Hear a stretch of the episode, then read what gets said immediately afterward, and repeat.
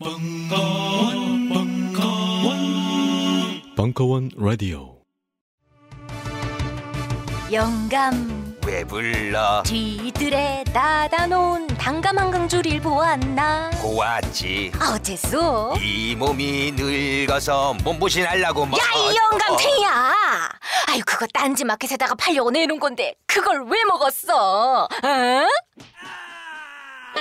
그렇습니다. 이번에 소개할 상품은 경상북도 청도의 할아버지 할머니 네외분께서 오직 맑은 공기와 청정한 햇볕만으로 숙성 건조시킨 씨 없는 감말랭이 1kg 들인 상품입니다. 탁월한 항암 효과와 겨울철 감기 예방 거기에 달콤 쫄깃한 풍미까지 청도의 감말랭이 장인네들께서 하루 오직 10kg만을 생산하는 진정한 웰빙 식품을 백화점 판매가의 절반 값으로 오직 딴지마켓에서만 만나보실 수 있습니다. 황가루 따위 섞지 않는 100% 간의 수공업 울트라 웰빙 먹거리 청도 순결한 감말랭이 지금 바로 딴지마켓에서 만나보세요.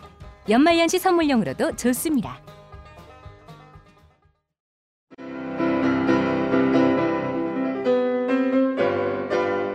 클래식은 너무 멀리 있거나 혹은 너무 가까이 있다.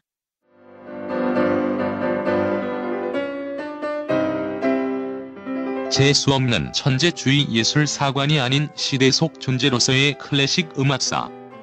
지휘자 겸 피아노 박사의 실현과 함께하는 퍼포먼스형 강좌. 시대 정신과 음악 양식 모두를 아우르는 입체적 이해.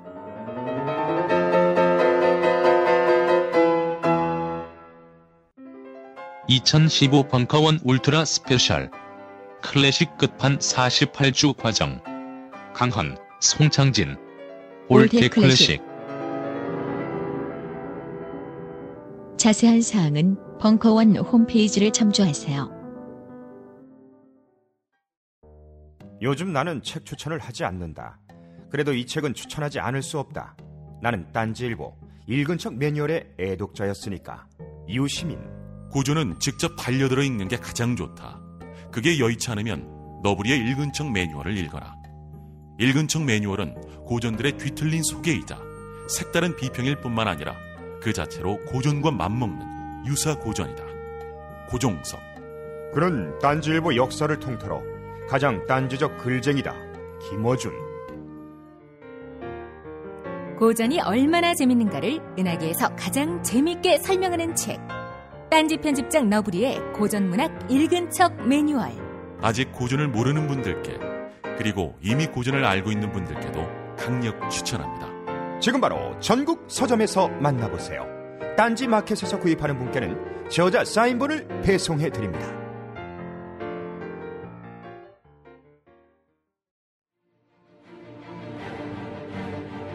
군사부장 팬더의 워키피디아 두 번째 이야기 고구려와 수나라 전쟁 2015년 1월 24일 강연 2, 9 네, 많이 사셨어요? 고래밥 여기서 팔 것 같지는 않은데. 어디까지 했죠? 선빵까지 했나요? 네. 아, 선빵은 고구려가. 아, 이 조폭 같아. 아, 이건 살짝 결달인데, 어, 고구려는 수련 민족이었었어요. 유목 민족이 아니라. 그러니까 전투력에 대해서는 좀 생각을 해봐야죠. 음, 유목 민족은 기본적으로 부유했어요. 뭐 양젓 짜고 말젓 짜고 마유주 만들고 뭐 그걸로 막 술 마시고 막 먹고 돌아다니는데 수련 민족은 기본적으로 약탈이에요 약탈. 제가 대학교 다닐 때그 때 역사 교수님이 하셨던 말들이 대한민국의 역사 교육에서 이런 말씀하셨어요. 우리가 얼마나 자랑할 게 없으면은 깡패 새끼를 정말 자랑스럽게 내놓냐라고 말씀하셨다가 그분이 좀 이상한 것 같아요. 잘렸던 기억이 나는데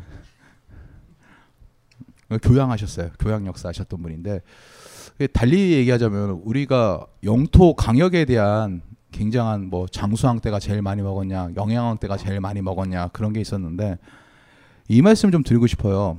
역사를 배울 때 어, 단락적으로 보지 맙시다. 무슨 의미냐? 지금의 시점으로 딱 그것만 떼내 가지고 이런 거죠. 직지신경을 만들어 놓고 우리가 세계 최초로 구텐베르크 인쇄혁명보다 금속환자가 먼저야. 에이, 저 국뽕이죠, 국뽕. 제가 국뽕 이성주라고 불리는데 국뽕을 잘해요. 글을 팔아먹고 살려면 국뽕이 최고거든요. 그러니까 우리나라 세계 최초의 환장하고 늘 하는 얘기가 다른 나라 사람이 우리한테 어떻게 바라볼까. 한마디로 말해서 자존감이 부족한 거죠. 근데 구텐베르크 인쇄혁명은 그건 되는 거예요. 왜? 성경을 만들고 역사 자체를 뒤집어봤지만 우리 지치신경 많이 만들어봤자 그게 뭐예요? 최초로 금속화재를 찍었다. 그거밖에 안 되는 거잖아요. 단락적으로 역사를 바라보는 게 가장 큰 문제가 그거예요. 고구려 시절에 영토가 여기까지 왔었다. 장수왕이 여기, 얘가 여기, 뭐 이렇게 이렇게 얘기하는데 당시의 영토 개념은 그런 개념이 아니었어요.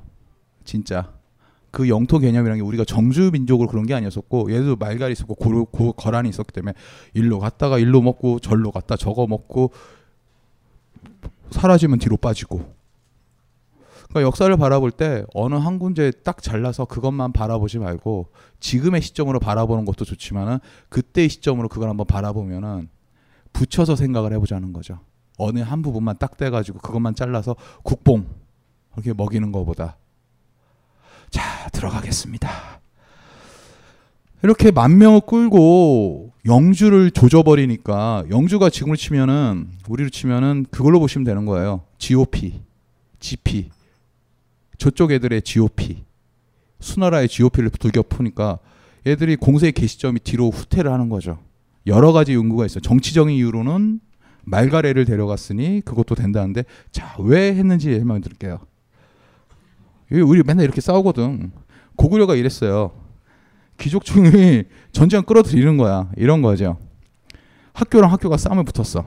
일진 애들이 있는데 그냥 내가 가서 싸우는 게 아니고 저기 진짜 잘 싸운 데서 막 싸운 다음에 야 어쩔 수 없다 야 쟤들하고 우리가 싸움 붙였네. 우리 다 같이 동원해서 한번 패싸움을 해보자. 그런 거예요. 아까 말씀드렸죠. 호족들이 있어가지고 그 귀족들이 자기 병력을 안 내놔요. 근데 사자의 코털을 뽑아본 다음에 거기서 침을 받고 돌아온 다음에 야 사자랑 싸워야겠다 야. 싸울 수밖에 없어. 안 어떻게 되는데 잡아먹히는데. 그렇게 만든 거예요. 두 번째는 말가를 핍박하여라는 이 문자 때문에 그러니까 수문제가 문자를 찍어서 보낸 거지. 아까 맞잖아요. 문자 다섯 개 찍어서 보냈잖아요. 그러니까 빡친 거지. 말갈은 내 거야. 건들지 마. 그리고 영주도 때려 부셨어. 그러고 나니까 당시 이 상황이 아까 했던 그거예요. 고구려에는 제가회의라고 다섯 개 그게 있었고 백제는 정사함회의가 있었고 신라는 하백회의가 있었다. 다시 한번 공부해 드릴게요. 신라가 삼국 통일한 이유는 김춘추랑 김유신 그렇죠. 그 얘기하면 좀 18금 얘기가 좀 섞여 있어가지고 문의 부위가 나오니까 넘어가죠. 여하튼 이렇고 다니까 고구려 전 병력이 모일 수밖에 없어요. 왜? 사자 콧구멍 코털 뽑고 침을 뱉었었거든요. 그래서 넘어간 거예요. 근데 이 얘기를 했던 이유가 왜 영양왕이 이 짓을 했는지는 당시 고구려 상황을 보면 돼요. 531년이에요. 채 60년도 안 된 상황이 이런 일이 있었어요. 고구려에 큰 난리가 일어나 죽음을 당한 자가 많았다. 녹군과 세군, 대궐면 북으로는 크게 싸웠다. 녹군은 3일 동안 해산하지 않고 세 손의 자녀들에게 모두 붙잡아 죽었다. 향강 상황이 세상을 떠났다. 간단하게 말해서 태군이에요. 태군. 왕조 국가가 아, 민주주의 체제에서 권력 이양의 방법의 가장 중요한 건 뭔지 아세요? 투표죠. 예, 네, 투표죠. 이게 투표라는 시스템이 얼마나 중요한지는 여러분 잘 못 느끼겠지만 옛날에 왕을 교체하려면 사람이 죽었어요. 왕할래. 그럼 박정희가 등장하는 거야. 아 그럼 우리 아직도 왕조국가인가? 아 비슷한데. 아, 여하튼 투표잖아요 투표. 근데 왕조 국가에서 가장 피해야 될 한 단어가 있어요. 무엇이냐? 택군. 선택할 택, 인군군자. 왕을 선택한다. 불과 이 시기에 22대 안장왕 시절에 25대가 평원왕이었잖아요. 26대가 영양왕이었고 한 세대, 두 세대 정도 됐을 때 뭐가 됐었냐? 녹군하고 세군, 그러니까 안원왕 동생이랑 장남이랑 치고받고 싸운 거예요. 귀족들 모아놓고 태군이 상황이 된 거예요. 정치가 되게 혼란스럽죠. 이게 무슨 의미냐? 귀족들의 위세가 아직까지 이렇게 남아 있는 거야. 그래서 말 갈고 있고 쳐들어간 거야. 어, 사자 코토를 뽑은 이유가 있는 거예요. 그만큼 고구려가 몰렸었었고 그만큼 고구려가 통일된 병력을 가지고 싸운 적이 없었다는 거죠. 그런데도 이렇게 버틴 거 보면 정말 대단한 거예요. 넘어갈까요? 수나라도 만만치 않았어요. 막장 드라마죠. 첫째 인용 차남인 진왕 넷째인데 넷째 아들 한왕 양의 등장. 이때 어떻게 하냐? 여기 진나라가 있죠. 수나라가 있죠. 이게 있는데 이 진나라에 그때 당시 진숙보라고 있어요. 좀 애가 삐리해. 유비 같은 애, 유비. 바보 바보. 바보왕. 아 유선으로 치면 되나? 아 유선 정도 되겠다. 유비가 있고 유선이 있었어요. 아두 바보 같은 애가 있었는데 얘가 버틴 거야.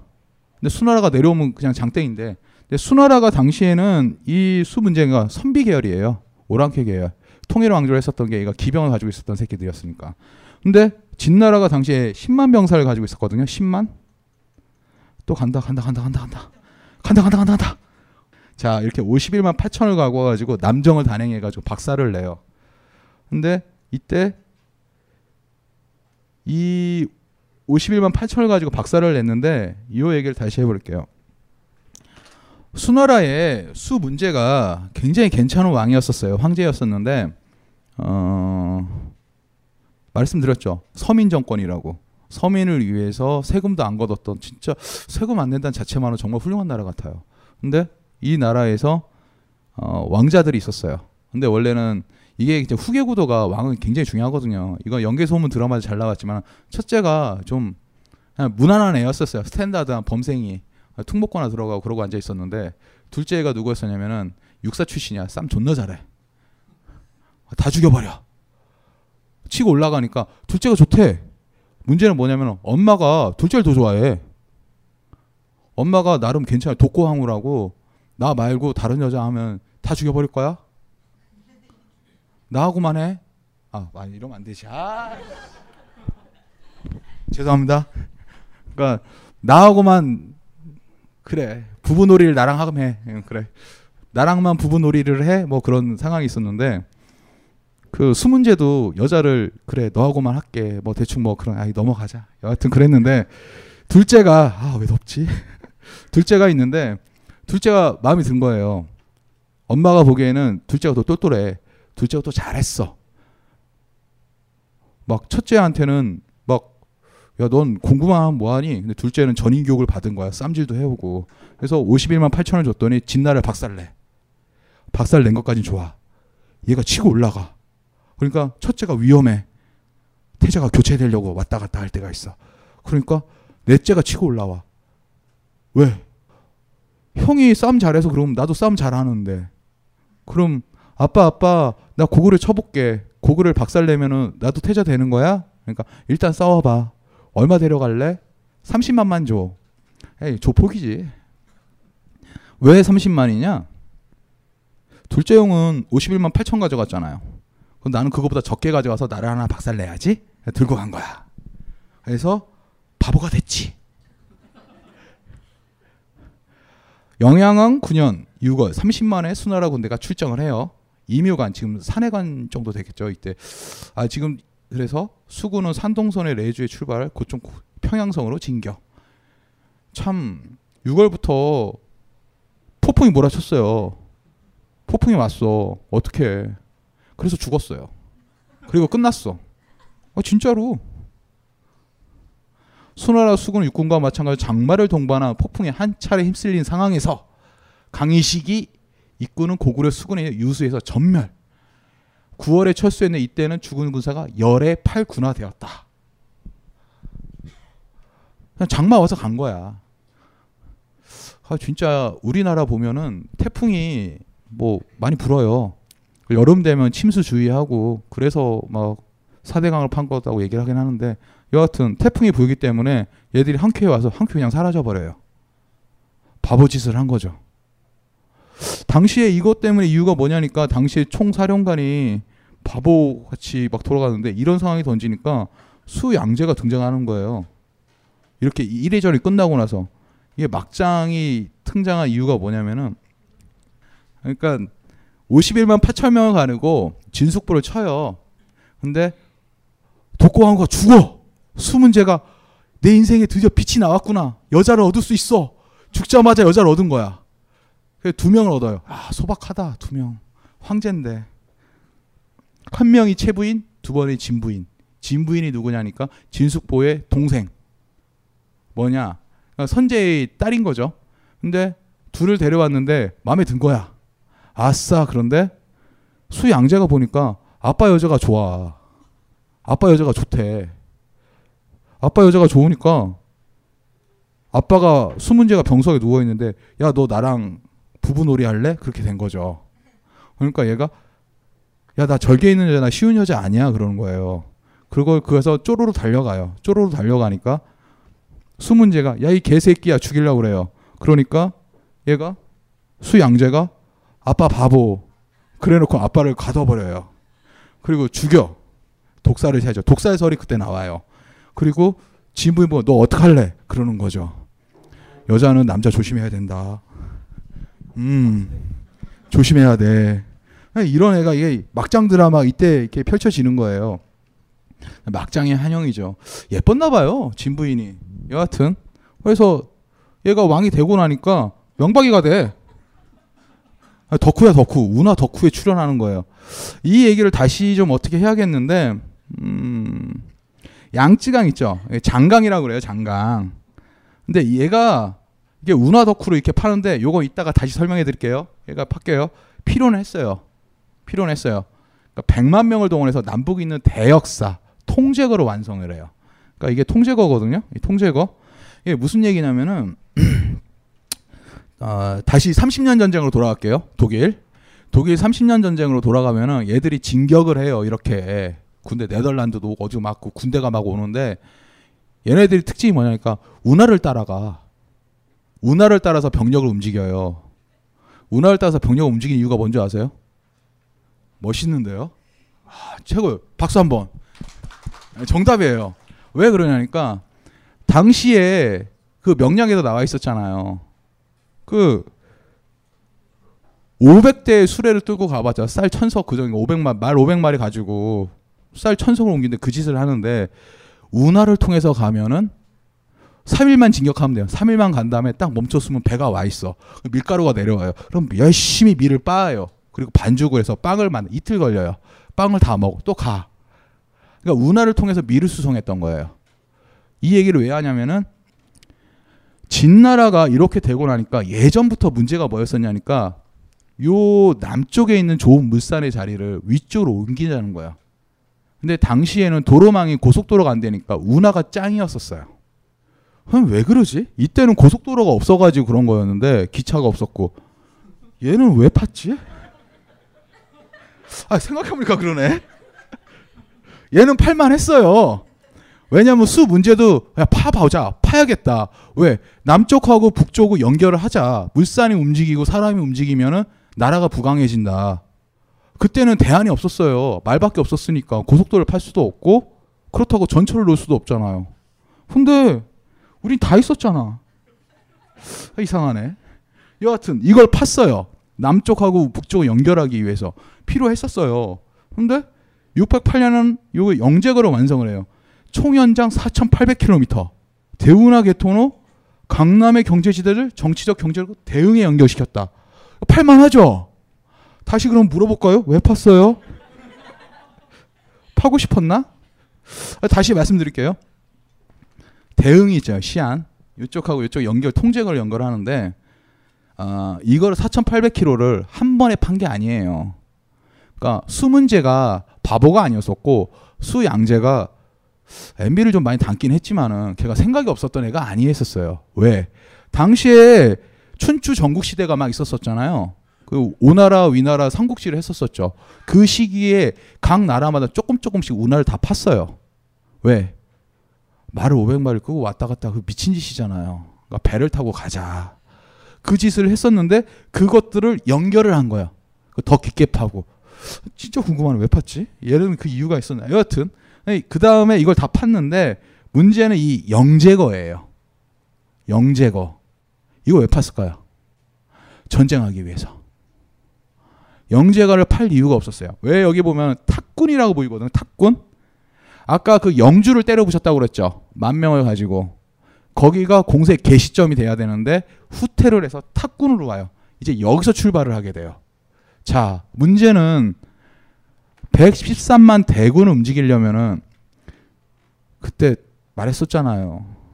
명량에서 보신 분 알겠지만은 그 15만 명이 쌀 먹겠다고 난리치는데 그 수백만 성 가져왔는데 113명이라고요. 113만. 거기다가 플러스 전투 지원병까지 하면 거의 300만 수준이에요. 그러거를 말을 옮긴다고 지구상에 있는 모든 말을 다 끌어올 수 없잖아요. 그래서 영재거를 판 거예요. 당시에 이 영재거를 팠을 때 장난해서 하북 지방에 있는 인원들 100만 명을 끌어모았었어요. 사람을 다 잡아와 가지고 땅을 파래. 땅을 파도 안 되니까 여자도 끌고 와요. 원래 유역에서는 요역 역을 하는 거죠. 노역을 시킬 때는 남자들만 데려서 팠었는데 여자들은 안, 안, 안 데려왔었어요. 여자들은 살림에 전업주부야. 넌 집에서 열심히 살면 돼. 괜찮았던 나라죠. 근데 여자들까지 끌고 와서 땅을 파게 만든 거예요. 왜? 전쟁하기 위해서. 근데 운하를 팔 수밖에 없는 상황이었죠. 그 쌀을 말로 나르게 할 수는 없잖아요. 진짜 작정을 한 거예요. 수 문제는. 안녕하세요. 딴지마켓 조립 PC 전문 업체 컴스테이션의 이경식입니다. 혹시 알고 계십니까? 용산 선인상가에 빛나는 1층 130호. 제 머리 때문에 빛나는 건 아니고요. 저희 컴스테이션이 여러분들을 기다리고 있는 곳입니다.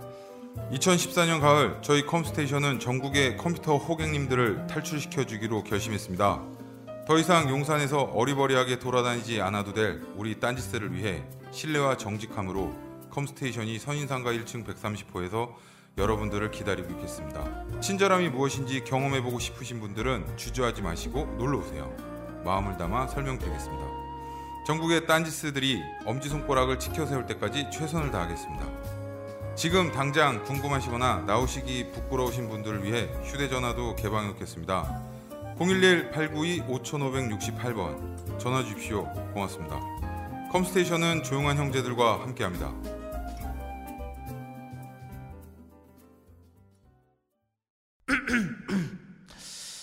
잠시만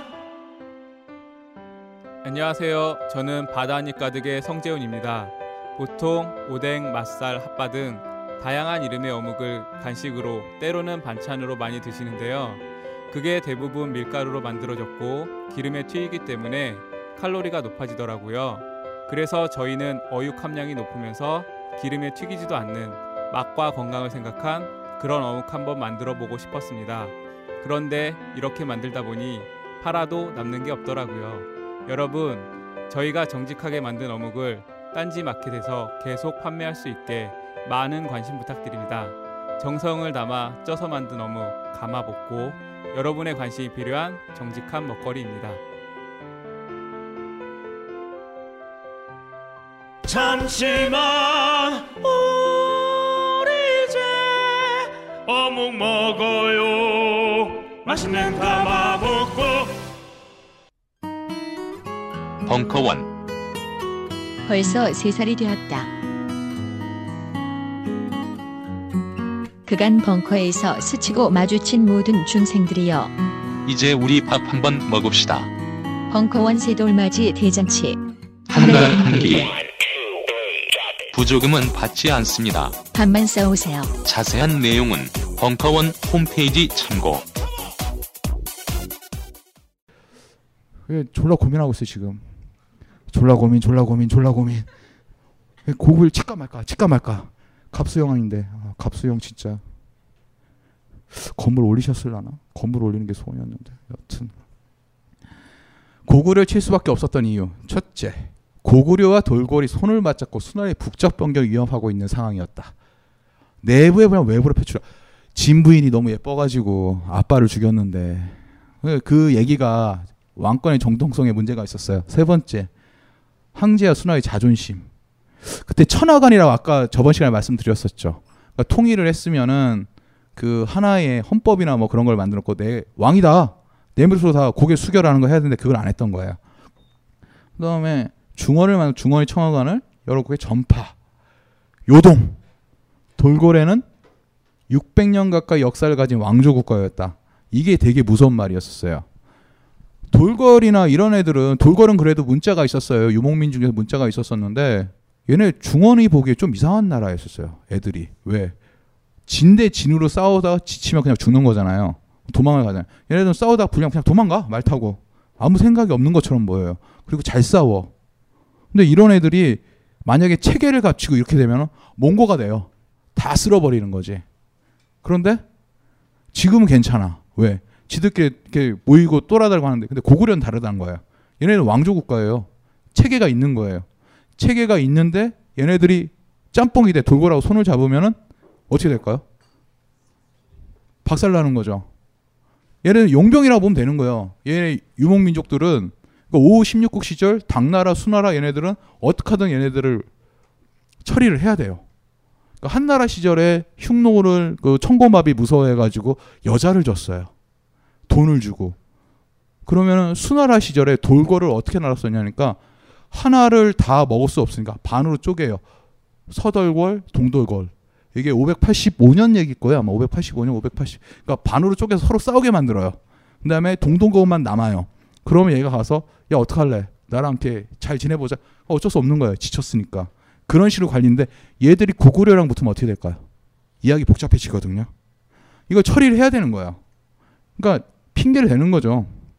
돌궐족이죠. 개민간의 입조. 여기서 중요한 사실이 요 배구라는 얘기랑 그다음에 장성, 개민간 요걸 한번 들어보시죠. 고구려를 박살내려고 작정을 했었어요. 그리고 아까 영재걸을 만들었죠. MB처럼 이렇게 운하를 팠어요. 그 다음에 뭐 했냐니까 주변을 다 때려 부셔요. 거란을 일단 다 박살을 내요. 이무국이라고 베트남 애들을 박살을 내요. 유구국이라고 오키나와 애들을 박살을 내요. 다 박살을 내요. 주변에 좀 적이란 더 그러니까 미국이 아기 축 세 나라를 다 로테이션을 박살 낸 다음에 마지막 가는 거죠. 북한한테 가는 것처럼 얘가 사전 정지 작업을 해요. 거란은 당시에 어디에 붙었을까요? 거란이 당시에 어떻게 죽였었냐면은 이건 한번 역사적으로 살펴봐야 될 부분인데 어, 돌궐족 애들이 연합으로 해서 거란 애들 막 묵사발로 다 죽여버려요. 한 4만 명 가까이를. 나중에 어떻게 되냐면 만호 가까이 되는 건 만 명 정도 있는 애들이 고구려에 투항을 해요. 그러니까 얘네들 이제 사전 정지 작업을 고구려에 우방이 붙었을 때 이민족이라 있는 애들을 605년부터 차근차근 차근 없애고 운하를 파기 시작해가지고 탁군에 출발해서 준비를 해놓은 상태예요. 그리고 607년이 되면은 돌골정한테 가는 거야. 그동안 무서워했던. 근데 개민간이 고개를 숙여 형 내가 미안해 그동안 그동안 때려서 미안하지 나 좀 봐줘. 오케이 갔어. 개민간이 장막 행차 개민간인데 고구려 사신이 있었던 거야. 우웅 얘가 간본 거야. 얘랑 썸 타고 있는데 다른 여자 같이 있어. 에이, 지금 저 선보러 왔는데 옆에 애인이 와 있는 거야. 빡치지. 야 너 지금 나 간본 거야? 그러니까 수 문제에 있는 배구란 애가 와요. 배구. 이 사람을 정말 주목을 해봐요. 배구. 이 배구가 누구냐면은 스파이크 말고 발리볼이 아니야. 얘가 배구가 누구냐면은 아, 오랑캐 이민족들을 관리하는 외교관이었었던 거예요. 얘가 잘하는 게 EJ 부셔서 싸우게 만들고 힘 약해지면 수나라가 먹고 그리고 충동질하고 서로 돈 주고 여자 줄게 한번 싸워봐. K1 막 그 중계하듯이 그런 애였었어요. 얘가 개민간이 요, 요, 이거를 만들어 놓은 얘였었는데, 얘가 나중에 무슨 짓을 하냐. 개민간이 죽어요. 수나라에 와서 죽어요. 아마 낙양인가 어딘가 그, 형, 내가 빵 들고 왔어. 빵 먹어. 이렇게 들고 왔거든요. 들고 왔는데, 들고 오다 죽었어. 어, 나 안 죽였는데? 그래서 빵 들고 왔는데 이러니까 그 승계를 해야 되잖아요. 자기 자리를. 그때 어떻게 했냐. 배구가 개민간의 아들들을 분란을 일으키려고 그래요. 다시 한번 쪼개려고. 반으로 쪼개진 걸 다시 네 조각 내려고. 그래야지만 수나라가 살 수 있으니까. 그 짓을 하다가 실패를 해요. 큰아들이 야 씨발 한 번 당이네 두 번 당이냐. 야 너 진짜 너무한다. 야 씨발 상 치렀는데 상 치른 자세 우리 또 싸우라고 이 개새끼야? 그래서 쌩 까버려요. 결국 이 쌩까 이 배구가 지가 잘해보려고 했었는데 이 실수 때문에 너무나 다행스럽게 수나라 고구려 싸움 붙었을 때 돌궐족이 참전을 안 해요. 참전했으면 hell gate가 열렸겠죠. 그러니까 이걸 보실 때 진짜 중요한 건 뭐냐면은 중국이 이민족을 어떻게 관리했는지 이걸 보셔야 되는 거예요. 이이제이란 말이 괜히 나온 말이 아니에요. 얘네들은 힘으로 못 싸우고 얘네들이 태어나니 전사인 애들 보고 농사 짓던 애 싸울 수 없다는 걸 아니까 이 짓을 하는 거예요. 이때 요거를 보고 나서 나는 내년에 탁군을 갈 것이니 너는 돌아가 국왕에게 말해 의심하지 말고 입주하도록 전하라. 개민처럼 보호하겠지만 그렇지 않으면 징벌, 정벌하겠다. 개민과 함께 너희 나라를 정벌하겠다는 물 건너갔죠? 혼자 가야 되는 거야 이제. 자, 이 상황에서 영향은 뭐 했을까요? 일단 때려잡아 백제를. 일단 백제를 때려잡아. 이 개새끼하고. 왜? 야 정보 갖다 주고 형 형 싸우러 간대요. 제가 길잡이 해줄게요. 제가 향도할게요. 이랬었어요 1차 때. 일단 백제를 박살을 내요. 그 다음에 신라를 박살 내요. 그래서 깔짝대니까. 그래서 신라의 북진을 차단하고 백제에 대한 공격을 한 거예요. 왜? 뒤통수 맞으면 안 되죠. 일단 밑을 정리를 한 거예요. 이런 건 무슨 얘기냐? 한번 붙어보자. 깡이 좋았어요. 넘어갔죠. 수양제는 어떻게 했었냐? 아, 또 운하야. 아이씨. 영제거를 구자. 아까 얘기했었죠.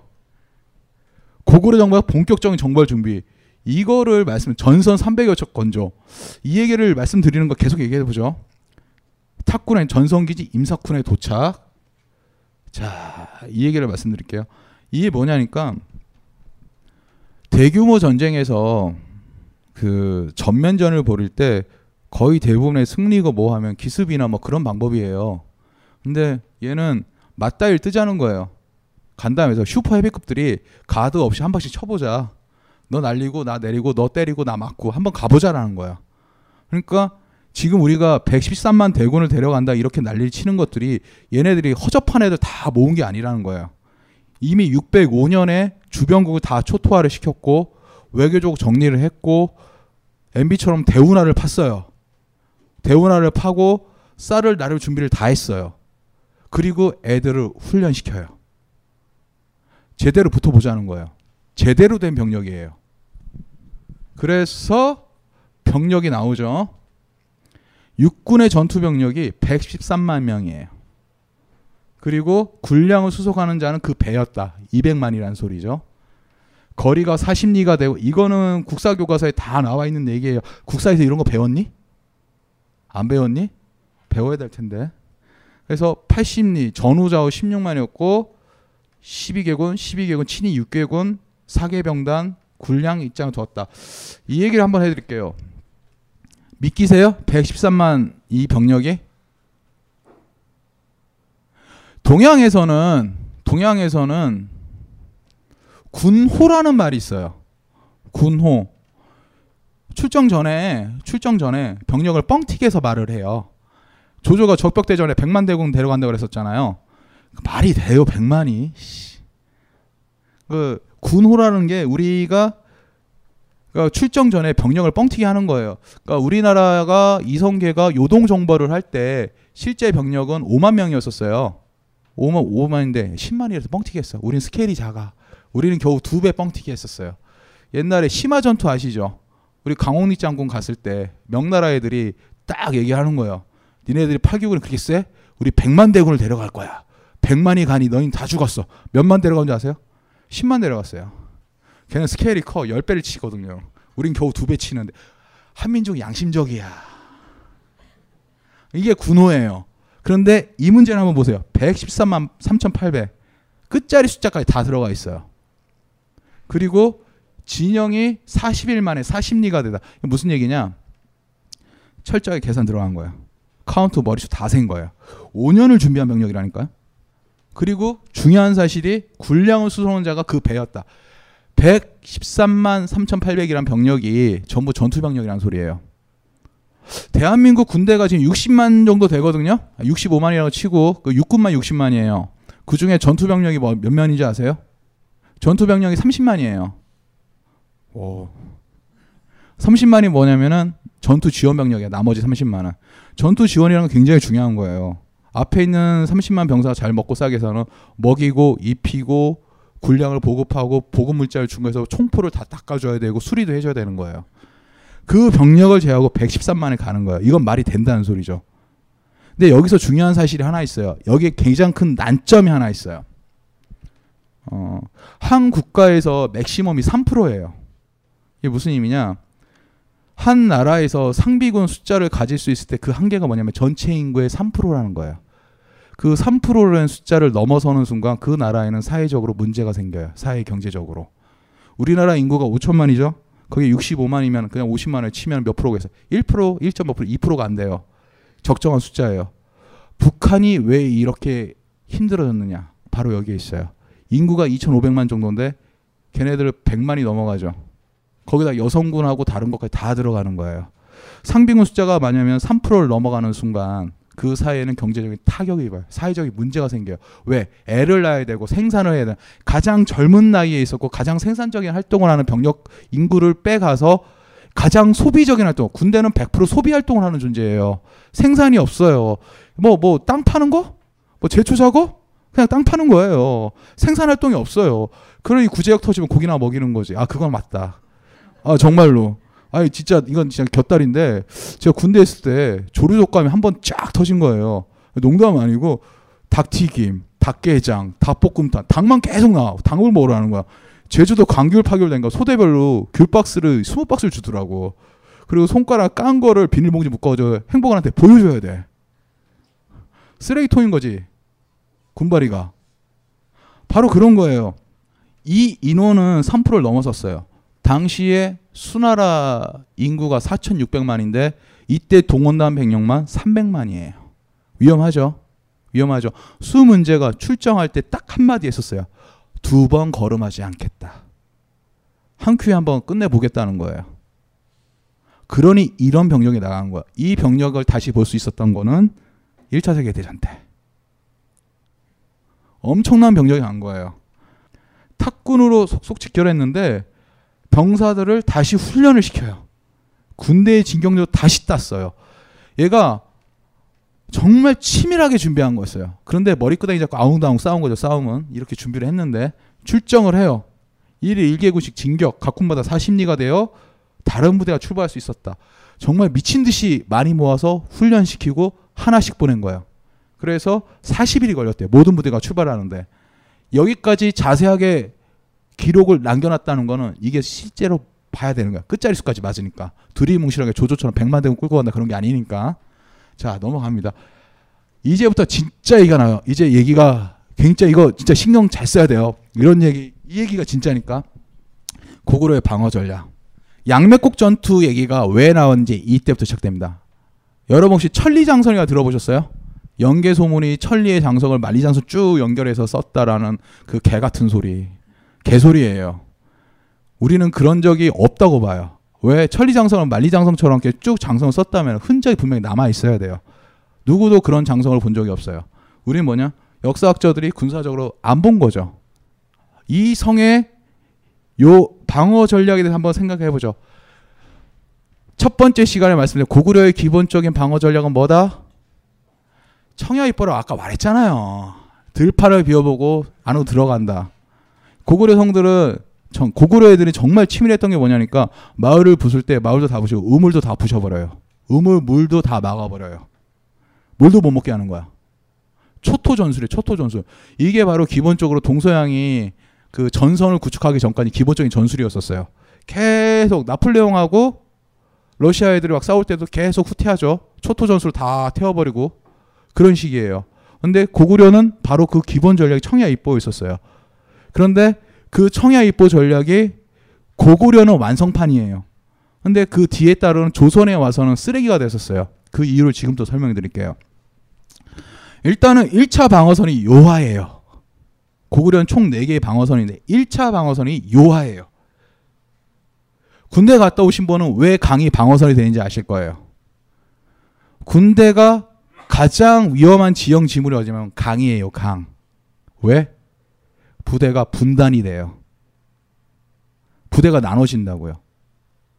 부대가 군대라는 유기체는 가장 중요한 게 모여 있을 때 힘을 써요. 모든 군대는 보병에 가는 것도 얘기했잖아. 진을 짜서 움직인다고. 진 대 진으로.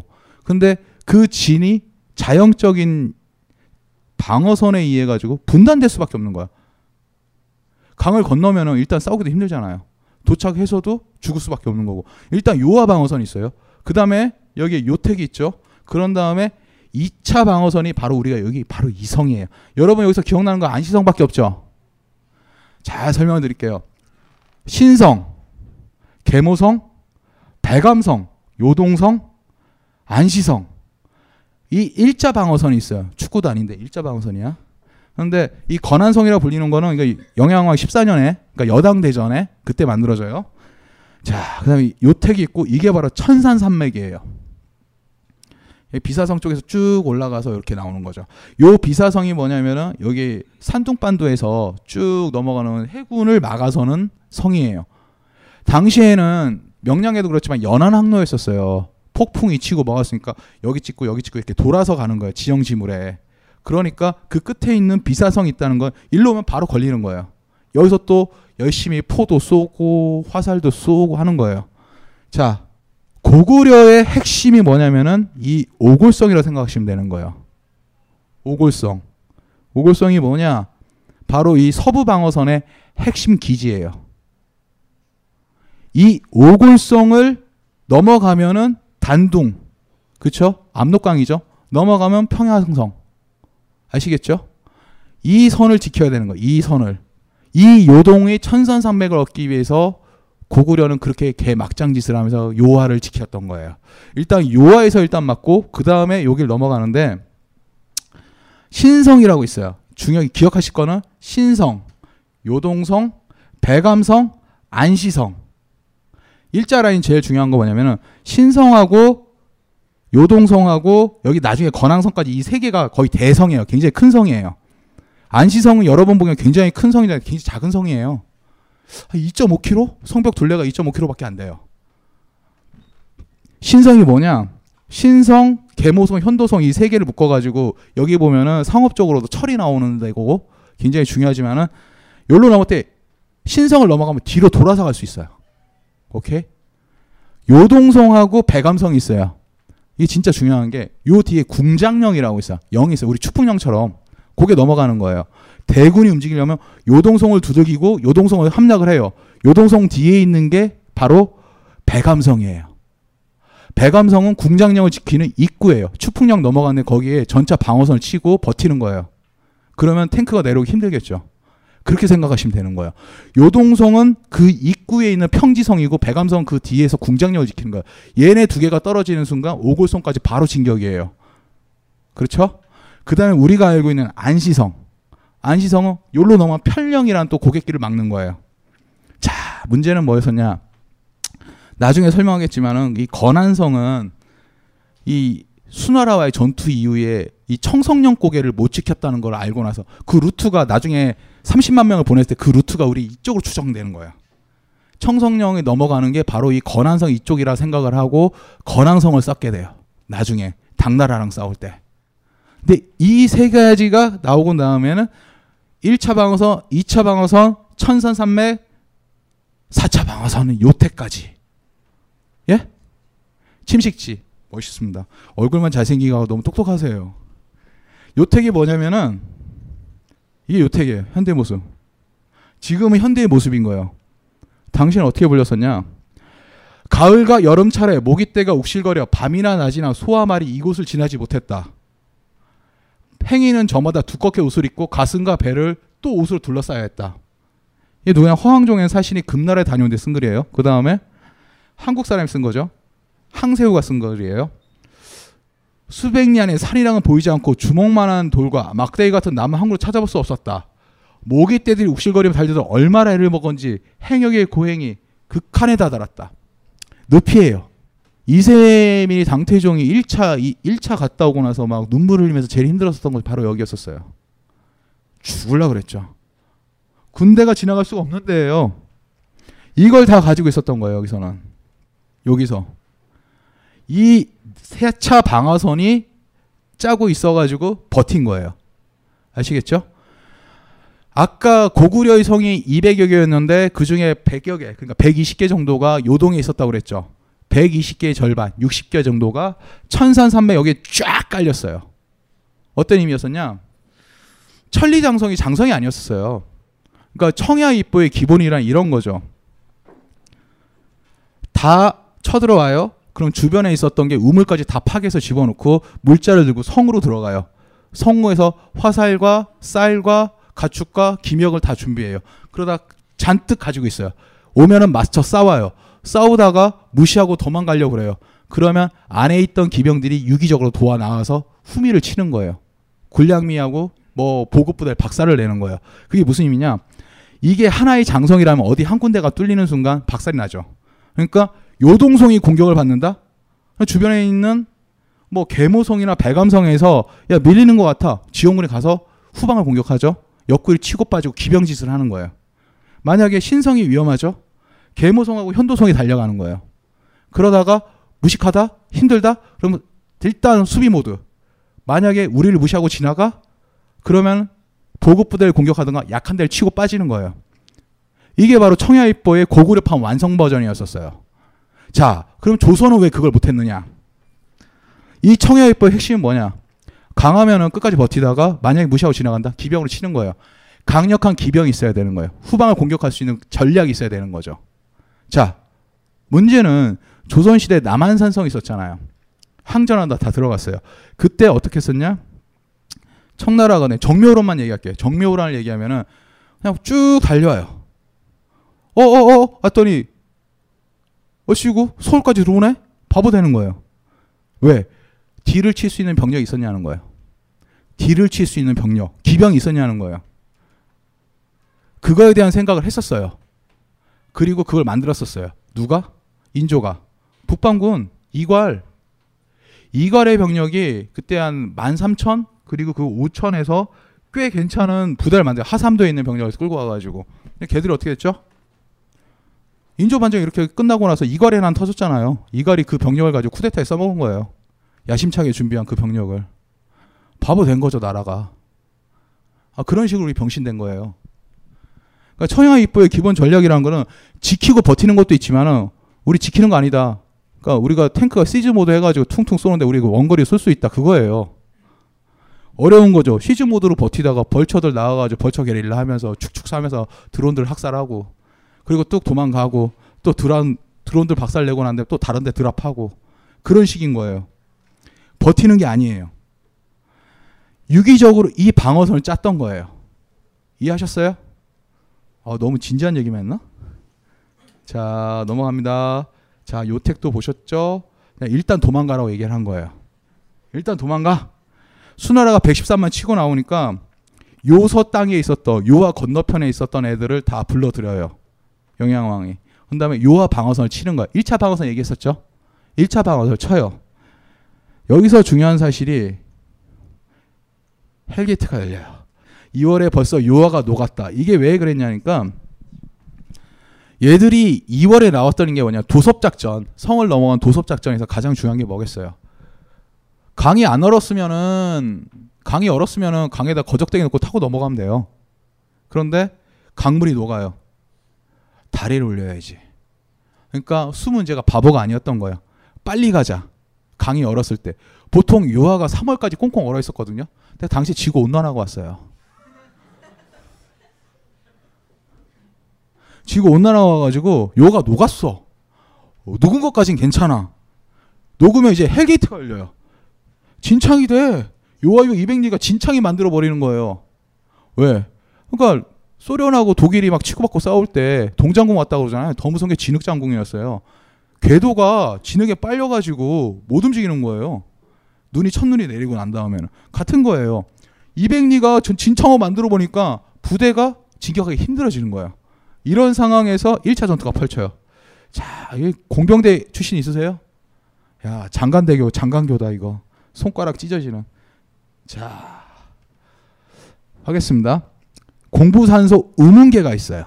얘가 그러니까 어떤 군대이든지 공병이 어떤 수준이냐에 따라 가지고 그 군대의 사이즈를 알 수 있거든요. 수나라가 얼마나 발전돼 있는지 확인할 수 있는 거예요. 지금도 수나라 부교가 어떻게 생겼는지 몰라요.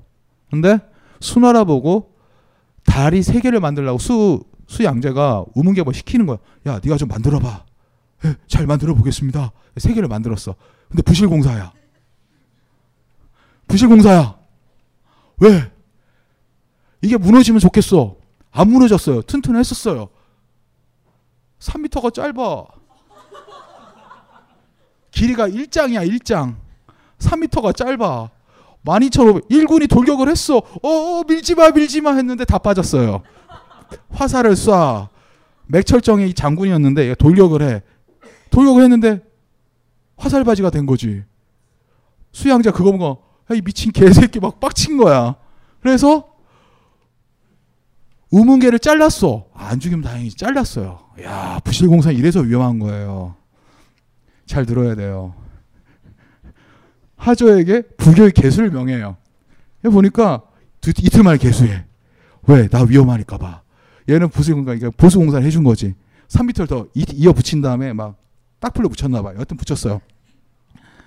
이때 중요한 사실이 있어요. 고구려가 한 번 이겼으니 야 이번에도 부실공사일지도 몰라. 그 생각을 했나 봐. 안 갔어. 또 싸우지 뭐. 싸웠어. 만 명이 죽었네. 만 명이 죽었어요. 2차 전투 때. 예, 도찐 개찐이죠. 만 만씩 죽으니까. 근데 문제는 뭐냐면 얘네들은 300만이야. 얘네는 많아봤자. 그러니까 고구려가 당시에 고구려 말기의 인구수가 어떻게 한번 계산을 해보니까 69만 호래요. 한 호를 다섯 명 기준으로 하면 한 340만 정도 되니까 얘네 300만이잖아요. 비슷비슷하잖아요. 근데 말도 안 되고 당시에 고구려 호수 조사가 좀 잘못된 것 같아요. 백제가 당시에 백제 말기 의자왕 시절에 한 76만 호 정도 됐었거든요. 76만 호. 다섯 가족 5인 기준으로 하면 한 400만 정도 되죠. 그럼 얘도 한, 다 떠나도 얘들 한 4, 500만밖에 안 된다 치고 똑같은 병력이 오는 거야. 1대1로 싸워도 이기는 거야. 이런 상황에서 만 명이 죽었어요. 고구려가 손해 보는 거죠. 그렇죠? 그래서 요동성으로 달려가. 요동성. 아까 보셨죠? 요동성 라인. 요동란의 궁장령을 넘어가기 위해서는 요동성을 지키고 있어야 되는데 그 요동성 배감선이 정말 키포인트 가장 중요한 곳이에요. 요동 방어선에. 여기를 버텨. 자, 들어가기 전에 문제성 발언 볼게요. 이게 굉장히 중요한 발언이에요. 요동성을 지킬 수 있는 핵심 발언이야. 수양제가 했던 말이에요. 앞으로 요동의 백성들은 향후 10년간 부역을 감면하라. 얘네 세금 감면 정말 좋아요. 나라도 정말 좋겠다. 야 연말정산 이거 참 점령하게 고구려 땅에 9년을 설치해 행정적으로 먹겠다는 소리죠. 그 다음에 모든 재정들의 명안원이 고구려가 항복하면 마땅히 안무하여 받아들이고 함부로 군사들 풀어 노락질하지 말아라. 두 번째 무릇 군사들의 모든 전진과 후퇴는 모두 짐에게 보고해 그 명령에 따라 하시며 독단적으로 결정이 없도록 하라. 이게 왜 문제성 발언인지 아세요? 예, 솔직히 말해가지고 수양제가 전쟁 준비하고 전쟁했을 때 별 준비한 거 없어요. 그 우중문, 우문술 둘 있잖아요. 그 우시 장군, 얘 울지문덕한테 막 같이 놀았던 애들. 걔네 두 명도 잘못한 거 거의 없어요. 진 이유는 있어요. 한 명 있어요. 나중에 목 잘린 새끼. 그놈이 잘못한 새끼인데 그놈만 아니었으면 이겼어요. 걔들이. 근데 그걸 제외하고 나서 별로 실수한 게 없어요. 근데 이게 첫 번째 실수예요. 뭐냐? 세금 가면은 좋죠. 이게 뭐냐? 심리전, 심리전. 애들 보고 야, 우리는 세금이 없는 행복한 나라야. 넘어와. 와봐. 그런 거였었고 두 번째가 항복하면 마땅히 항복하면 받아들이자는 거야. 왜냐면 이거 우리 땅 될 거니까 처음부터 잘 들리자. 군사를 풀어 노락질하게 하지 말아라. 여러분 노락질이 뭐 같아요? 강도질? 당시에는 월급을 안 줬어요. 그러니까 전쟁이 로또가 되는 것 중에 하나 병사들이 전쟁 이겨 여자들 가져가고 보물 막 훔치고 불 지르고 박살 내고 노략질로 인생 역전 그 금은보화 딱 잡으면 이거 로또 맞은 거 이렇게 해서 이렇게 노는 거예요. 그러니까 이 노략질 때문에 그 장수들은 얘네들을 컨트롤 했었어요. 야 야 야 저기 여자 저성의 여자가 많아. 우리가 저성을 따면 저 여자들은 어떻게 될까? 야 열심히 싸우자. 저기에 뭐가 많아. 저거 먹으면 우리 뿜빠이 해줄게. 그런 식이에요. 예전에 이런 게 있었어요. 어... 명나라 시절에 척계광이라고 있었어요. 척계광이라는 장수가 굉장히 유명한 장수였는데 대나무로 싸운 애들이야. 대나무로 낭선 그러니까 금무기로 싸운 애인데 왜구들이 막 쳐들어와서 물건을 막 다 훔쳐요. 노략질을 해. 명나라 여기도 찝으시고 저기도 부시고 저기도 부시고 막 해안선이 길잖아요. 명나라가. 그러니까 명나라가 딱 그랬잖아요. 우리 근혜원이랑 똑같은 말을 했었어요. 왜구가 많이 침략하니 우리 바다로 나가지 말자. 그러니까 세월호가 터졌으니 해경을 없애자. 똑같은 거예요. 그런데 이게 왜구들이 막 오니까 척계강 보고 가서 싸우라고 하는데 왜구들이 당시에 불리해지면 막 도망가면서 하는 짓이 뭔지 알아요? 노락질했던 물건 중에서 일부러 구문볼 막 땅에 뿌려. 그럼 병사는 그거 주워야 되잖아. 그래서 못 잡아. 아, 진짜 사실이에요. 그랬는데 척계강이 부대를 개혁하면서 딱 하는 말이 야, 우리 엠빵 하자. 흘린 거를 죽게 하는 병사를 따로 두자. 걔네들이 다 죽은 다음에 작전 끝나고 우리가 엠빵 해줄게. 콜? 콜. 그래서 이긴 거예요. 그래서 척계강 부대가 아, 물론 다른 것도 있었지만은 왜군의 주요 전술 중에 하나가 도망가면서 노략질하는 걸막 풀렸던 거예요. 그거를 척계강이 다 엠빵이라는 망고불변의 진리로 병사들의 마음을 휘어잡았어요. 아, 내가 안 좋아도 우리 엠빵 하는구나. 근데 죽는 새끼를 어떻게 믿어? 안 주면 내가 죽일게. 저 새끼를. 그래서 엠빵이 된 거예요. 왜? 고대 시대에는 노략질로 인생 팔자 고치는 거였었어요. 이 얘기가 바로 그거였었어요. 노락질 하지 말아라. 우리는 생각했습니다. 실외는 가까운 곳에 있다고. 우리가 파는 것은 음료 몇 잔일지 모르지만 거기에 담겨 있는 것이 정직함이라면 세상은 보다 건강해질 것입니다. 그래서 아낌없이 담았습니다. 평산네이처, 평산네이처. 아로니아. 친, 친, 친. 지금 딴지마켓에서 구입하십시오. 최악의 사이코패스 킬러 유영철. 서울 서남부 연쇄살인범 정남규. 미국을 충격으로 빠뜨린 사이코 킬러 게리 리지웨이 경악할 만한 사건과 범죄자의 비밀을 파헤친다. 국내 제1호 프로파일러 배상훈의 논픽션 프로파일링 특강. 범죄 사회와 범죄 행동 분석. 진실이 4월 2일 목요일 저녁 7시 30분 총 5주간 진행됩니다. 자세한 사항은 벙커원 홈페이지를 확인해 주세요.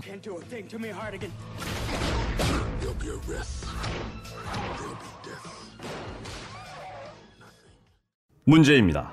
다음 중 대한민국의 부채가 늘어난 원인은 1. 공무원 연금 정답! 1번 공무원 연금. 아 틀렸습니다. 아니 왜 틀립니까? 공무원 연금을 방치하면 484조 원의 빚이 생길 텐데요. 그 484조 원은 지금 있는 빚이 아니고 140만 공무원의 미래 연금까지 모두 더한 액수죠. 잘못된 기금 운용과 MB 정부의 100조 원 낭비 등으로 늘어난 국가 부채가 공무원 연금 때문이라는 정부. 그런데도 철밥통 연금을 너무 많이 받는 거 아니냐는 정부. 공적 연금을 강화해 모든 국민이 철밥통을 가질 수 있는 길을 고민해도 부족한 지금 이들은 틀린 답을 맞다 우기고 있습니다. 전 교조가 바로잡겠습니다. 전국 교직원 노동조합. 그 다음에 나온 게 군사대 전진 것들 모두 지에게 보고해라. 이게 맞는 말일까 틀린 말일까요? 그쵸 인기응병 군명유소불수 손자명법에 나와 있는 임금이 명령도 받아들이지 않는 수가 있다. 이게 무슨 의미겠어요? 전쟁은 그러니까 이것만 말씀드릴게요. 손자병법이 굉장히 전략 전술적으로 훌륭한 뭐 책 같잖아요. 근데 굉장히 두리뭉실해요. 무슨 의미냐? 딱딱딱 대단히 얘기하면 그냥 중요한 거 누가 들어도 올바른 말만 해요. 근데 그걸 전쟁에 적용을 할 수가 없어요. 전쟁은 요동치는 거기 때문에 언제 어떻게 바뀔 수가 없어요. 인기응변이 필요한 시점인 거예요. 근데 그런 지금처럼 통신이 발달돼 보고를 할 수가 없어요. 청와대 벙커원에 들어가가지고 보고를 받을 수 없다니까요. 그때는 랜선도 없었었고 핸드폰도 없었어요. 무전기도 없었고 봉수 올리고 기만 알리는 시절이었던 거예요. 근데 저희 사장을 저희 상황을 황제가 다 결정할 수 없는 거예요. 그렇죠? 이걸 줘야 되는 거예요. 근데 안 줬어. 이게 가장 큰 패착이에요. 왜 패착인지 보여줄게요. 자, 인원수가 많아요. one two three 팀으로 1조 삼교대로 하는 거예요. 삼교대로 계속 돌리는 거예요. 요동성을. 요동성이 거성이긴 한데 그러니까 신성, 요동성, 건안성 같은 경우는 병력 수가 한 5, 4, 5만이 됐었어요. 근데 그 병력 수가 있는데 로테이션으로 철야 작업을 하는 거야. 계속 공격 두들기는 거예요. 체력이 한계가 생기죠. 그럼 질 수밖에 없어요. 그렇게 로테이션을 공격을 하면은 병력 손해 감소하고. 근데 어떻게 됐었냐? 여동성이 일단 그럼 항복을 해. 힘들다고. 그러면 전투가 중지돼. 왜? 수양제가 아까 하지 말라고 그랬잖아요. 그러니까 요동성의 서쪽으로 몇 리 떨어지면 육합성 있어요. 가서 보고를 해요. 막 달려가. 황제님, 황제님, 요동성이 항복한다. 그래? 오케이, 가봐. 그럼 해. 그럼 지령을 받고 돌아가. 요동성이 그동안 아 다시 왔다. 다시 싸우자. 다시 싸워요. 무한반복해. 다시 또 요동성이 항복을 해. 지치면은 다시 전투가 중지돼. 요동성에서 서쪽에 막 달려가. 그리고 황제님 제가 다시 항복을 한대요. 그래? 그러면 잘 외무해. 다시 돌아가. 요동성이 다시 싸우자. 이렇게 된 거예요. 이거 무한 반복을 하는 거예요. 그랬는데 이거 다른 성도 따라하기 시작한 거예요. 자, 이렇게 되는데 비가 내려 6월이 되니까 그러니까 이 무한 루프를 계속 하는데 이게 좀 생각이 없나 봐. 무한 루프를 하는데 1월에 출정해서 2월에 도와해서 5월에 아무 성과가 없어. 그러니까 6월이 되니까 얘가 모든 지휘관을 다 불러 모아요. 불러 모아가지고 수양제가 야 이 개새끼들아 왜 나를 위해서 충성을 다해서 안 싸워? 야 이 시발놈들아 욕을 막 해. 욕을 하니까 애들이 깨갱깽깽 하면서 방법이 없어요. 근데 이때 생각이 난 게 단문진이라는 애가 있어요. 요하 건널 때 죽었어요. 얘가 육군 총사령관일 거야 아마 육군 총사령관인데 얘가 고구려는 그 실칙이 변화무쌍하니 항복을 제의할 경우 쉽사리 이를 받아들이지 마옵소. 얘는 안 거지 무한누프가 될지를. 그리고 공격할 때는 한 곳만 공격하지 마시고 주야로 나아가면 거듭해 오직 평양성을 목표로 수륙으로 진공하소서. 자, 양도가 끊길 것이옵니다. 중요하죠. 늘 얘기하지만은 전쟁의 핵심 밥이에요, 밥. 밥이에요, 밥. 밥을 먹인 애들만 싸울 수 있는 거예요. 그러니까 밥차만 공격하면 우리 이길 수 있는 거예요. 짬장만 죽이면 되는 거야. 짬장만. 그 척계강이 있죠. 그 다시 척계강 얘기를 하는데 걔가 했던 것 중에 또 하나가 화병을 또 화병. 화병이 누구냐니까 밥 짓는 치사병을 따로 뽑아서 걔들 밥을 짓게 하는 거예요. 얼마나 중요한데 그 전엔 각자 알아서 밥을 해 먹었는데 두 명 너희들은 밥만 줘 맛없다고 안 때릴게 공평하게만 나눠줘 그렇게 된 거죠. 이게 이런 거예요. 장마가 시작됐는데 양도가 끊길 것이면 어쩌고저쩌고 들어가는데 단문진이 얘기했던 거는 이미 다 안 거예요. 근데 이때는 단문진이 죽었었죠.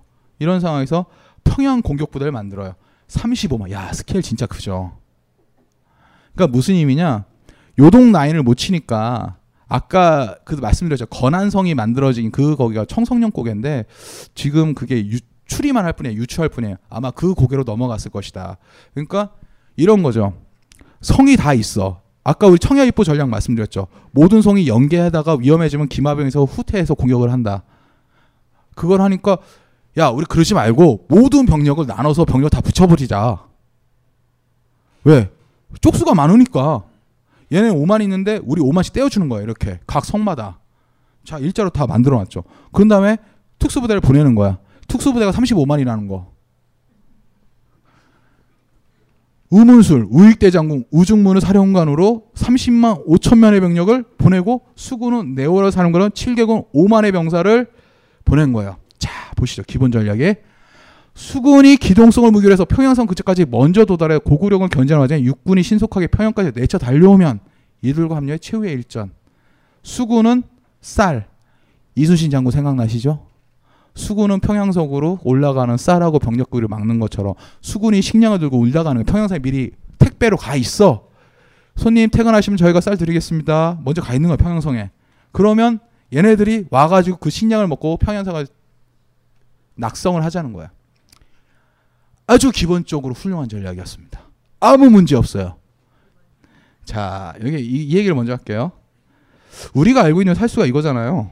네, 여러분 살수가 어디 같아요? 살수가 여러 가지가 있어요. 폐수가 대동강물이고 살수가 청천강이라고 생각을 많이 해요. 근데 북한에서는 살수가 바로 여기 소자라고 생각을 해요. 소자. 그 이유가 뭐냐면 여러 가지 이유가 있지만은 하룻밤 만에 450리를 갔다. 뭐 2,700명이 돌았다. 그러니까 봉황성이 평양성이라는 거죠. 오골성. 오골성 근처에 있었다. 요. 이게 북한에서는 이렇게 알고 있어요. 이걸 맞는 걸로 있고. 예, 왜 그러냐니까 그러니까 여러 가지 이따가 설명을 해주는데 여하튼 당시에 우리가 교과서에서 배운 거는 평양성이 여기고 여기서 압록수를 넘어서 대동강까지 내려오는 거죠. 근데 이게 불가능하다는 거예요. 그래서 이쪽에서 이거냐 근데 어느 게 어느 건지 잘 모르고 있어요. 아, 기본적으로 말하자면 구글에 대한 정보는 굉장히 부족합니다. 지형적으로 어디가 맞는 건지에 대해서도 지금 말이 많고요. 그리고 지금 거기 중국 땅이에요. 함부로 못 가요. 그러니까 중국에서 지금 곁다리로 말씀드리지만은 걔네들이 동북 공정을 하는 이유가 있어요. 통일된 하나를 만들기 위해서 이제 뭐 진해 뭐 모든 민족에 있는 것도 다 불러모아가지고 자기의 역사를 만들거든요. 이런데 쉽게 고구려 성을 갈 수가 없어요. 옛날엔 1990년대 말 뭐 그 정도에서는 우리 많이 갔었거든요. 근데 지금은 허락을 받아야 돼요. 촬영하는 것도 되게 힘들어요. 이런 상황입니다. 여하튼 자 여기 여기가 이거, 이거 는 아직 잘 보세요. 저는 어떤 게 옳은 건지 모르겠지만은 저는 요거 기존의 살수를 가지고 얘기를 하겠습니다. 넘어가고요. 손 놓았어요. 손 놨어요. 30만 5천이 밀고 내려오니까 고구려군이 아예 손을 놨어요. 아까 말씀드렸죠. 고구려는 기본적으로 유기적으로 움직인다고 한 성이 공격당하면 다른 더 지원해주고 다른 더 이렇게 왔다 갔다 유기적으로 가야 되는데 30만 5천이 온 건데 어느 한 부대를 공격할 수가 없어요. 왜? 아홉 조각을 냈어 자기 부대를 이걸 다시 어, 길을 다른 데서 아홉 쪽을 내고 그냥 가버린 거야. 그러니까 한두 개를 때려 부시면 나머지 일곱 개는 가는 거야. 얘 작정을 한 거지. 그러니까 가장 큰 문제는 뭐였었냐? 방법이 안 보여서 식량을 다 지고 간 거야. 언제나 그렇지만 보급을 끊으면은 고구려가 이길 수 있는 거예요. 근데 보급을 필요가 없어. 다 들고 가니까. 쌀 석선 무게를. 이게 함정인 거죠. 이제부터는 알고 있는 얘기죠. 땅을 막 파. 땅을 파고 쌀을 묻어. 왜? 무거우니까. 에이, 병장 때 다 해봤잖아요. 군장에다 신무지 넣고 막 뺑뺑이 돌던 거. 저도 그랬었어요. 군장 다 빼고 안에다가 신무지 넣고 유격 받고 그랬거든요. 얘네들이 그 짓을 하는 거야. 일단 그 전엔 다 배웠고 아홉 개 조각을 나오고 아홉 개의 진격로를 하고 나가니까 고구려군이 어떻게 할 수가 없는 거예요. 지네들 총 병력수만한 애들이 아홉 조각을 나서 특수부대로 오는 거예요. 그렇다고 요동성이나 다른 성에 있던 병력을 다 빼서 후미를 치자니 그럼 성이 무너지는 거예요. 손을 쓸 수 있는 방법이 없는 거예요. 기본적으로 수양제, 우중무, 의문수를 했던 모든 전략 중에 실수는 거의 없어요. 스탠다드한 방법, 스탠다드한 방법. 그리고 거기서 실수도 거의 없었고 잘 왔어요. 근데 얘네들은 인간의 체력을 너무 믿었던 거지. 야, 버틸 수 있을 줄 알고. 그래서 식량을 다 주고 가라는 거예요. 근데 고구려인 주특기가 뭐겠어요. 양도를 끊는 건데 양도를 끊을 방법이 없으니까 손 듣고 보는 거예요. 그냥 빤히 쳐다봐. 아홉 개가 지나가니까. 이러니까 고구, 고구려가 포기할까 말까 포기할까 말까 하는데 그래도 끝까지 싸워보자 하는 거예요. 울주문동이 나와요. 기본 전략이 짜요. 육군과 수군이 만나지 못하게 하자. 이거 이순신 장군이 임진왜란 이겼던 이유와 똑같은 거예요. 그걸 한 번 했고 남은 병력 모두 두 개 부대를 만들어요. 하나는 건무죠. 하나는 건무가 평양 방어선, 그러니까 수도 방위 사령부를 차리는 거예요. 하나의 부대를 끝까지 지켜보자. 나머지 하나는 을지문덕하게 되어가지고 북상군이 돼요. 야, 저 새끼 30만 5천을 때려잡자. 버텨보자. 한 거예요. 혈투가 벌어져요. 내후화가 와요. 먼저 5만 명명이 와요. 쌀 배달꾼이 그냥 택배만 하면 되는데 괜히 문 따고 들어와서 배송 서비스 하겠다는 거예요. 택배만 했으면 이겼어요. 택배만 했으면 이겼는데 얘네들이 먼저 도착해내가지고 평양 60리까지 왔어요. 근데 영양원이 군사를 구파하죠, 당연히. 싸웠는데 졌어. 원래 실력이 딸려서 진 건지 유인 작전을 한 건지 모르겠지만 진 거예요. 그러니까 얘가 기분이 업됐어. 야, 내가 평양 딸 수 있다. 진짜. 그래서 사마 명령으로 평양에 쳐들어간 거예요, 평양성을. 그러니까 외성, 내성, 중성이 있는데 이때 건무가 등장하게 돼요. 효용이 정류하여 500명의 결세도 네오간을 패퇴시켰다. 500명이 사마를 박살냈대요. 무슨 개소리예요. 예, 왜 그랬냐? 외성을 들어가요. 텅텅 빈 거야. 텅텅 빈었어요. 그런데 갑자기 절에서 와 고구려이 뛰쳐나와. 다 죽였지. 사라진 거야. 애들이 눈빛이 반짝반짝 빛나. 밑에 애들이. 밑에 애들이 눈이 반짝반짝 빛나. 병사들이. 야 저기 이제 하, 저기 여자가 있네. 여자가 있고 여기 수도잖아. 한국은행도 있을 거고 먹을 것도 많을 테고 애들이 막 눈이 반짝반짝해. 근데 분명히 말하지만은 고대 전투에선 노락질은 병사들이 필수예요. 필수. 그러니까 그 장군만 쳐다봐. 눈을 반짝이면서 저 저희 이겼는데요. 응, 이겼는데 뭐 우리 노력질 하면 안 될까요? 여자 많은 것 같은데 가위바위보 해야 되고 이런 상황이 되니까 흩어진 거예요. 늘 말하지만은 병력은 흩어지면 쓰레기가 됩니다. 병력은 뭉쳐 있어야 병력이 되는 겁니다. 진이란 고대 전투 누누이 강조하지만 진을 지키고 진이 얼마나 오래 버티냐가 승부를 결정짓는 거예요. 그 진이 무너지는 순간 그냥 쓰레기 되는 거예요. 흩어진 거야. 그때 돌격대가 도와서 다 죽인 거예요. 이런 거죠. 지하철 안에 맘 먹은 애, 퉁퉁한 애, 저 같은 애 세 명이 딱 받고 분위기를 공포 분위기 조성하죠. 아무도 못 덤벼들어요. 왜? 서로 쳐다보니까. 그런 거랑 같은 거예요. 이 500명은 아마 이건 아마 좀 과장이 됐을 까 어쨌든 그런 형태로 해가지고 애들을 박살을 내요. 그럼 북상군은 어떻게 됐냐? 울지문덕이 지킨대요. 어떻게 지켰냐? 수군 지정을 찾아가요. 압록강에서. 압록강에서. 말도 안 되는 개소리죠. 국무총리가 가는 거야. 국무총리가 휴전선에서 딱 앉아가지고 야 안녕 내가 니네들랑 인사하러 왔어. 그리고 들어가는 거예요. 들어가니까 실태가 보이는 거야. 애들이 아무리 고민해도 왜 얘네들이 군량미를 왜 안 날르지? 고민을 해봤더니 얘다 지고 있는 거야. 다 지고 있는 것도 좋아. 근데 못 먹어. 왜? 얘도 군생활 오래 했으니까 알지. 애들이 신무지 든 거야. 다 파묻고 군장에다가. 이걸 딱 보니까 애들 배가 고파. 전투 식량 훔치고 앉아 있어. 이 새끼도 어떡하지? 야, 좀 버티면 우리가 이길 것 같은데? 버티면 이길 것 같은데? 버티면 이길 것 같... 그 생각을 하는 거야. 이때 유사룡이란 쓰레기 때문에 살아요. 우리한테 영웅, 수나라한테는 개새끼. 나중에 어떻게 목 잘려요. 그러니까 우중물하고 우문술이 있어요. 우중물, 우문술이 두 명 있는데 이게 참 중요한 게 군대라는 게 역시 지휘 체계는 하나로 통일하는 게 맞다고 봐요. 생각 없어. 명분이 어떻고 야, 씨발 우리가 이길 수 있을 것 같아. 그러니까 이러는데 우문술이 있어요. 우문술 이 새끼가 뭐냐면 장군, 그냥 칼 쓰는 새끼. 아, 저희 문돌이 새끼, 싸우지도 못하는 새끼가 말만 존나 많아. 이러고 있는 거예요. 을지문덕이 왔어. 을지문덕이 왔을 때 수양제가 명령을 내려. 야, 만약에 저 새끼들 항복한다 면 일단 잡아서 목을 잡아. 끌고 오던가 목을 잘라. 우리 이제 체면 같은 거 없어. 그랬거든요. 근데 위 유사룡이랑 그냥 쓰레기 같은 놈이 나와.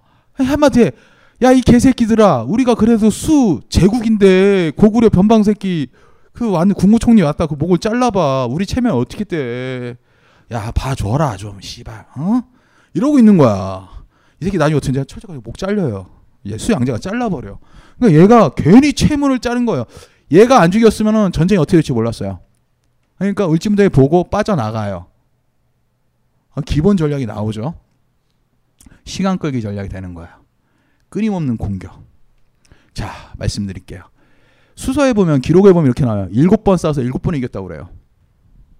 무슨 의미냐? 을지문덕의 고구려군이 공격을 해요.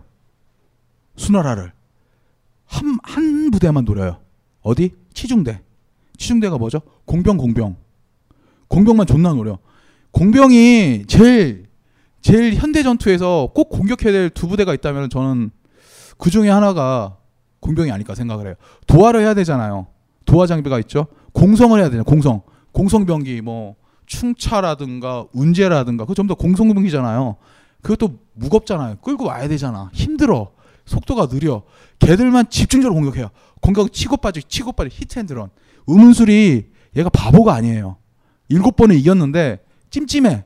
한 번 공격하니까 애들이 방어하가 보니까 시간이 끌려. 오케이 막았어.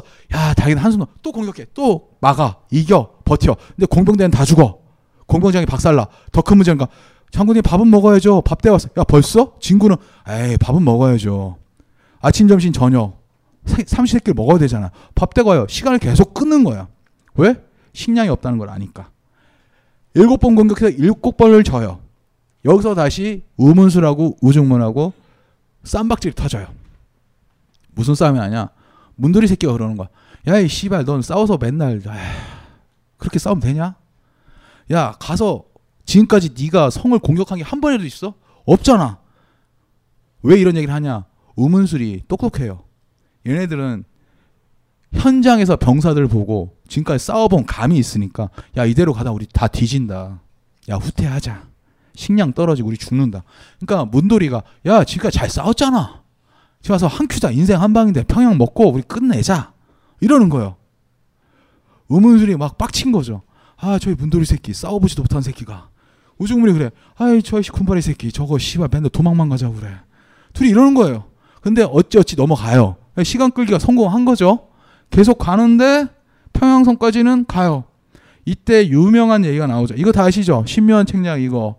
을지문덕 이거 송공시라고 올린 거. 여유장후 주문승시 우중문한테 얘기했던 거죠.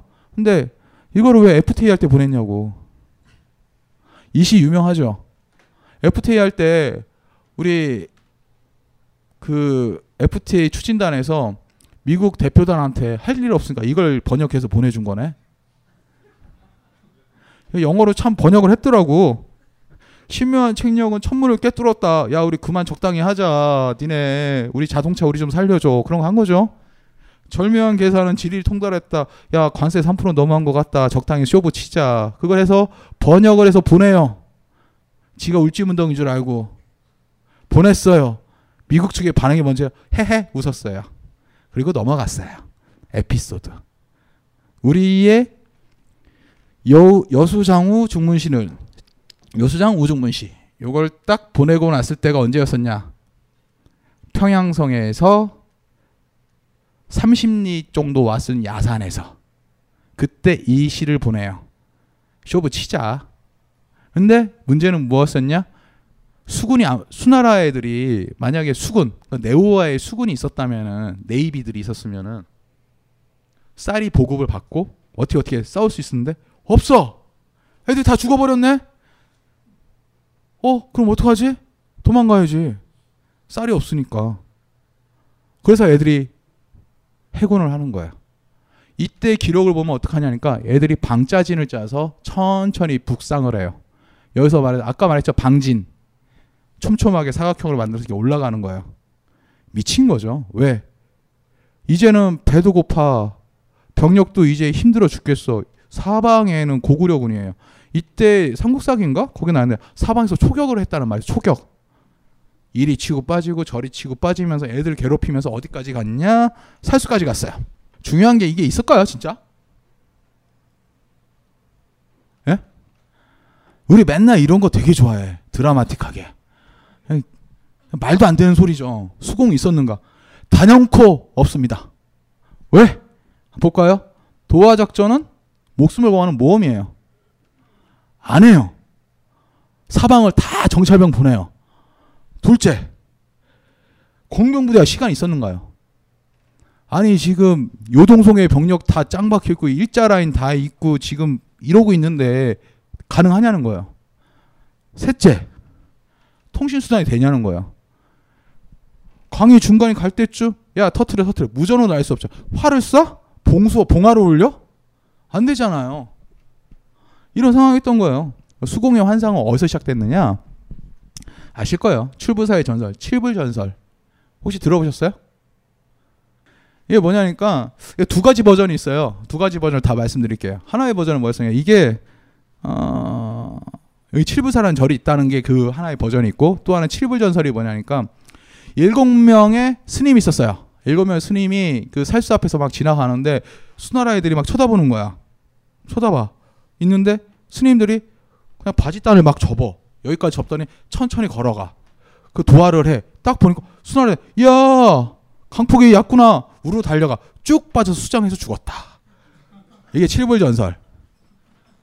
칠불사의 전설은 뭐냐면 이 근처에 칠불사란 절이 있는데 거기 스님 세 사람이 있는데 물어보는 거예요. 여기 저기 살수 강이 있는데 이게 깊어요? 물어보니까 안 깊어요. 그냥 걸어가는 거예요. 이렇게 또 바지단 접은 다음에 세 명이 지나가니까 애들이 우와 우르르 달려가다가 빠져 죽어. 이게 바로 칠불 전설이에요. 이게 왜 나왔냐면은 이게 이렇게 확대 재생산된 게 신동국 여주승남인가? 하여튼가 아니다 아니다 거기 아니고 어디더라? 여하튼 조선 후기에 굉장히 확대 재생산이 돼요. 이게 왜냐하면 이런 드라마틱한 요소를 좋아하잖아요. 근데 당시에는 이게 불가능해요. 이게 version up version up 되니까 나중에 울지문덕이 막 공병부대를 갖고 서 터트려라. 제가 공명인 줄 알고 있는 거야. 그건 아니었었어요. 근데 병력도 없었고 통신수단도 안 됐었어요. 자, 네 살수의 시작을 볼게요. 신세웅이 목숨을 걸고 후위를 지켰으나 뚫렸다. 신갈이란 말 혹시 아세요? 어, 일본 전국 시대에 보면은 패퇴하는 군대의 후위 방어가 가장 위험했었어요. 도요토미 히데요시가 그 신가리를 많이 했었어요.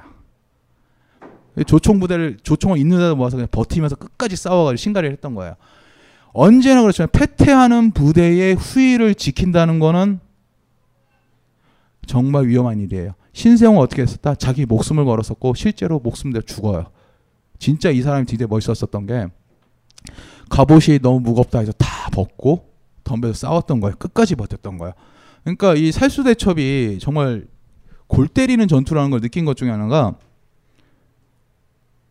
동양의 전투사에서 장군 그러니까, 그러니까 장군 클래스에 있는 장군이 그 이던 병력을 움직이는 인물이 죽는 경우가 드물어요. 총사령관급이 죽는 경우가 드물어요. 근데 살수대전 버텨 죽은 게 맥정총도 죽었죠. 신세용도 죽죠. 아 이건 진짜 막장인 거예요. 근데 신세용이 마지막에 애들 보고 쇼를 친 거죠. 내가 지킬 테니 너희들 건너가. 근데 그게 뚫려요. 뚫리니까 초격을 당해요. 사방에서. 다시 말하지만은 부대는 뭉쳐 있어야 힘을 발휘하는 거예요. 분단되는 순간 부대는 쓰레기가 됩니다. 여러분 뭐 간단히 부대를 한번 생각해 보세요. 이쪽에 통신병이 있죠. 짬장이 있죠. 보병이 있죠. 여기 기갑 부대가 있을 수도 있고 이 모든 게 유기적으로 하나의 힘에 하면 싸울 수가 있어요. 그런데 쪼개져. 나는 짬장인데 국자 두고 싸울까? 이렇게 되는 거예요. 그러니까 부대가 분단되고 나서 지휘체가 무너지는 순간 사방에서 당하는 거야. 특히 고구려군이 잘했던 거 후위를 치는 작전들이 시작하는 거야. 그러니까 30만 5천 명중 다다르면서 2,700명에 불과하다라는 말이 나와요. 이 2,700명도 제대로 된 애롭다. 이게 바로 아까 그 나왔었던 봉황성이 평양성이다 얘기가 나오는 그 바로 이유 중에 하나예요. 하룻밤에 450일 갈 수 있냐는 거예요.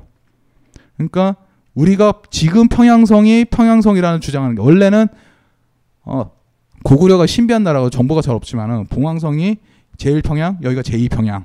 왕이 움직이는 것들을 그렇게 생각을 했던 거죠. 근데 이 450년 하루에 갈 수 있다. 2,700명이 기병이 쇠 빠지게 달려간 거죠. 여하튼 이렇게 초격을 당하는 순간 다시 할게요. 2,700명에 불과해서 얘네들이 다 돌아가요. 들어가자마자 수양자가 했던 말이 제일 먼저 한 거 유사룡 나와 목을 쳐야. 이런 병신 같은 놈. 너 때문에 졌어. 우중문, 내호와 이런 애들 어떡하냐? 우문술. 목에다 칼을 거 쇠사슬 묶고 줄줄줄 끌고 가요. 니들 때문에 진 거라고.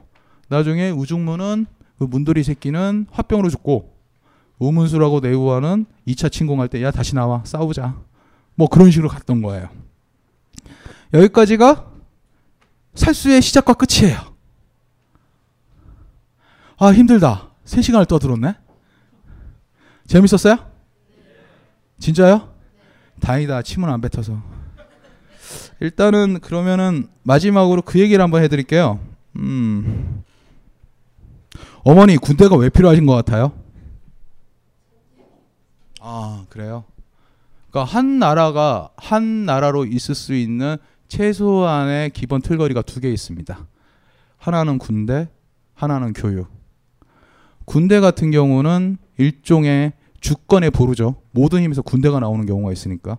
그러니까 다른 나라가 대한민국이 대한민국이 있을 수 있는 하나의 피부가 돼주는 거예요. 그렇다면 교육은 무엇일까요? 대한민국이 민주주의 국가였다면은 그 민주주의 국가라는 거 후세대한테 전해줘야지만 대한민국은 국호가 유지되는 거 아닐까요? 그러니까 나라를 이루는 가장 중요한 게 군대와 교육입니다. 그렇죠? 그렇다면은 군대가 굳이 없어도 되지 않을까라는 생각을 할 수도 있죠. 나라가 쳐들어오지 않는다면은 그렇죠? 중립국 영세 중립국인 스위스나 근데 걔네들도 군대가 많아요. 근데 걔네들은 군 생활을 2개월밖에 안 해요. 그리고 60년 예비군을 하죠. 그게 함정. 중세 시대 때 그리고 근대로 넘어가기 전에 그 중앙 집권적인 군대가 나오기 전에 어, 살인, 강간, 약탈 그리고 살해, 폭력 등에 있는 폭력 지수가 굉장히 높았었어요. 이유가 뭐냐니까 얘도 칼을 가지고 있고 나도 칼을 가지고 있었어요. 서로 찢어 죽이고 막 싸우는데 그걸 맡을 수가 없어요. 반란이 수시로 일어났어요. 영주들이 있었고 그리고 여차하면 죽이면 되는 거예요.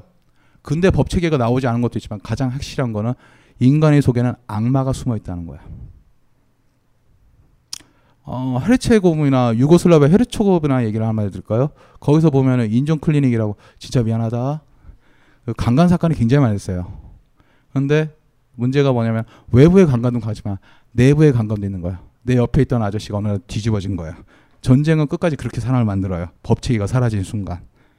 근데 군대의 중앙 집권적인 군대가 생기면서 이런 범죄율이 압도적으로 줄어들어요. 이유가 뭘까요?